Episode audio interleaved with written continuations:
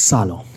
همونطور که قول داده بودم بهتون قراره که دوباره سیستم های مذاکره رو استارت بزنیم و این پادکست قرار نقطه صفر شروع ما برای مذاکره کننده حرفه ای باشه. پس با من همراه باشید.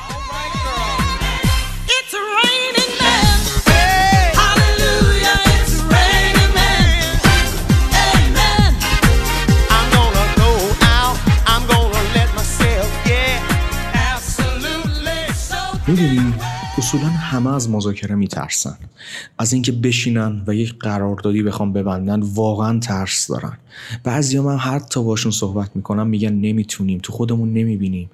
اینا میشه گفت نصفش به خاطر اعتماد به نفس پایینه. اما نصفیشم حاضرم شرط ببندم باهات که به خاطر اینه که تو اصول یک مذاکره رو بلد نیستی و اصلا نمی‌دونی باید از کجا شروع کنی و چطوری باید قاعده رو به نفع خودت تموم کنی. خب دقیقا توی این پادکست ها یعنی این سری پادکست ها بخوام راحت تر باید صحبت کنم قراره که تک تک اینها رو من به صورت خیلی حرفه‌ای به یاد بدم و تا تبدیل بشی به یک مذاکره کننده حرفه‌ای طوری که بتونی هر محصولی یا هر خدماتی رو به شخص مورد نظرت بفروشی و یا با قیمت مورد نظرت از شخص مورد نظرت بخری. خب بهتر دیگه حاشیه رو بذاریم کنار و برسیم به اصل داستان. ببین همونطور که تو می‌دونی و منم می‌دونم یک خونه برای ساخته شدن نیاز به یک نقشه داره یک پلان. خب دقیقا سیستم های مذاکره هم همینه. برای شروعش نیاز به یک نقشه داریم و برای همینه که در اصول مذاکرات حرفه‌ای چهار تا مرحله به وجود اومده. مرحله قبل از مذاکره مرحله شروع مذاکره مرحله هنگام مذاکره و مرحله پایانی مذاکره.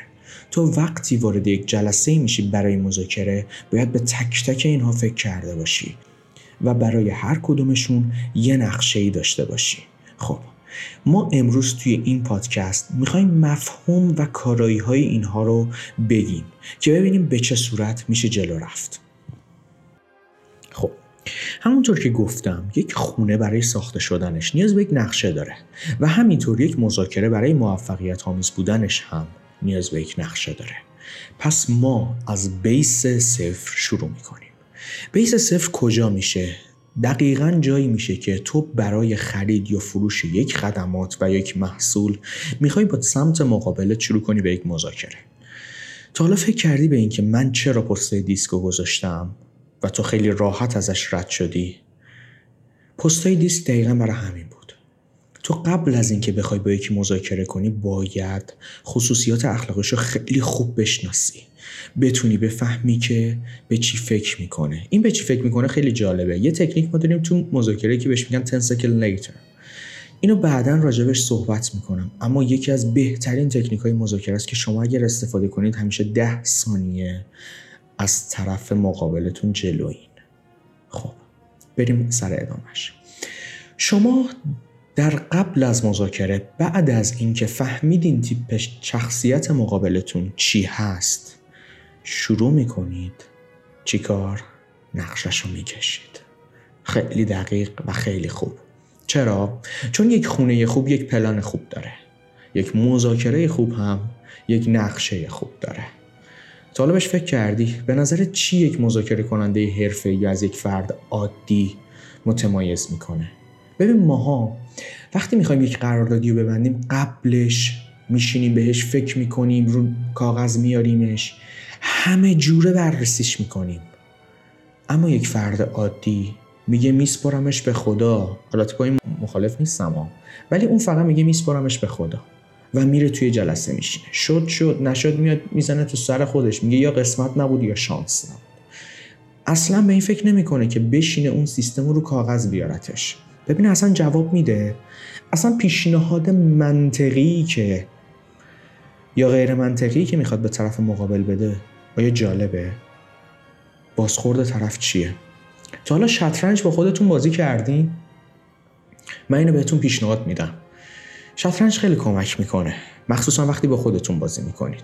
شما اگر دو سایدو بتونید تشخیص بدید که قراره چه کاری انجام بده خیلی جالبتر بازی می‌کنید. خیلی جالبتر بازی می‌کنید.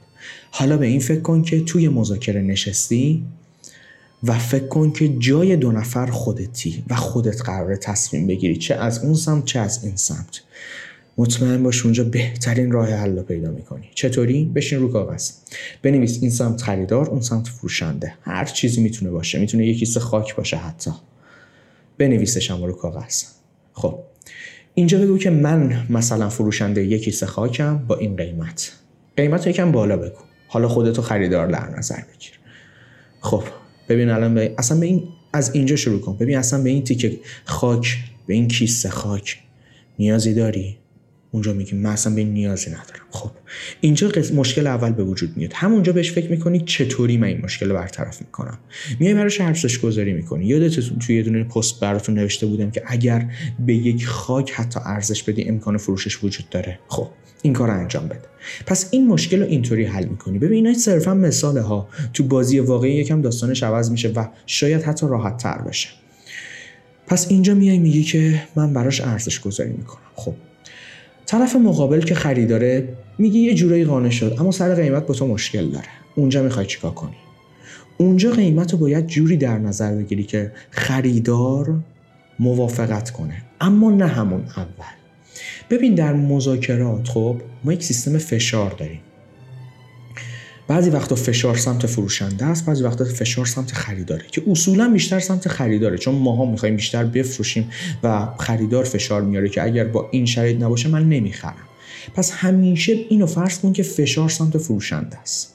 خب چطوری تو می‌تونی فشار رو بذاری سمت خریدار? بهش فکر کن.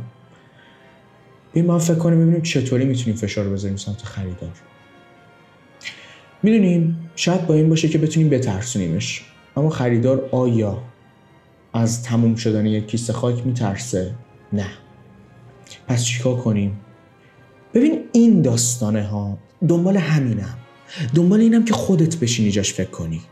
این یعنی یک ذهن مذاکره کننده قوی. اینی که تو بشینی فکر کنی طرف چی میگه تو چی میگی طرف چی میگه تو چی میگی. تا به یک بازی برد برد برسی. وقتی رو کاغذ برد برد میشه تازه تو 50 درصد مذاکره رو می‌تونی ببری. اوکی؟ 50 درصد دیگهش چیه؟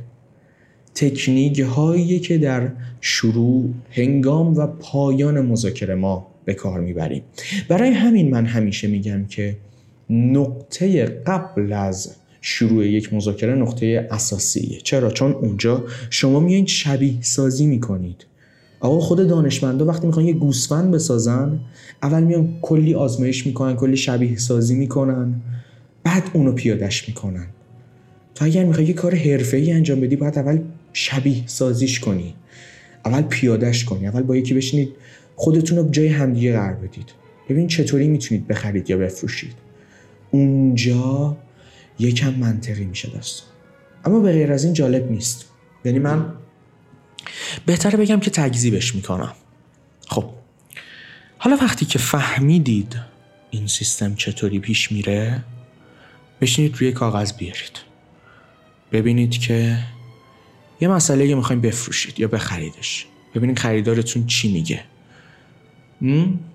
ببینید که چطوری می‌تونید باش تبادل کنید. این کار رو انجام بدید. نتیجهش رو بنویسید. نتیجهش رو حتما برا من بنویسید تا ببینیم که چی کار میشه کرد. بعد شروع می‌کنیم از پادکست بعدی. بهتون میگم که چطوری؟ باید تکنیک های مختلف رو در این پروسه اجرا کنید.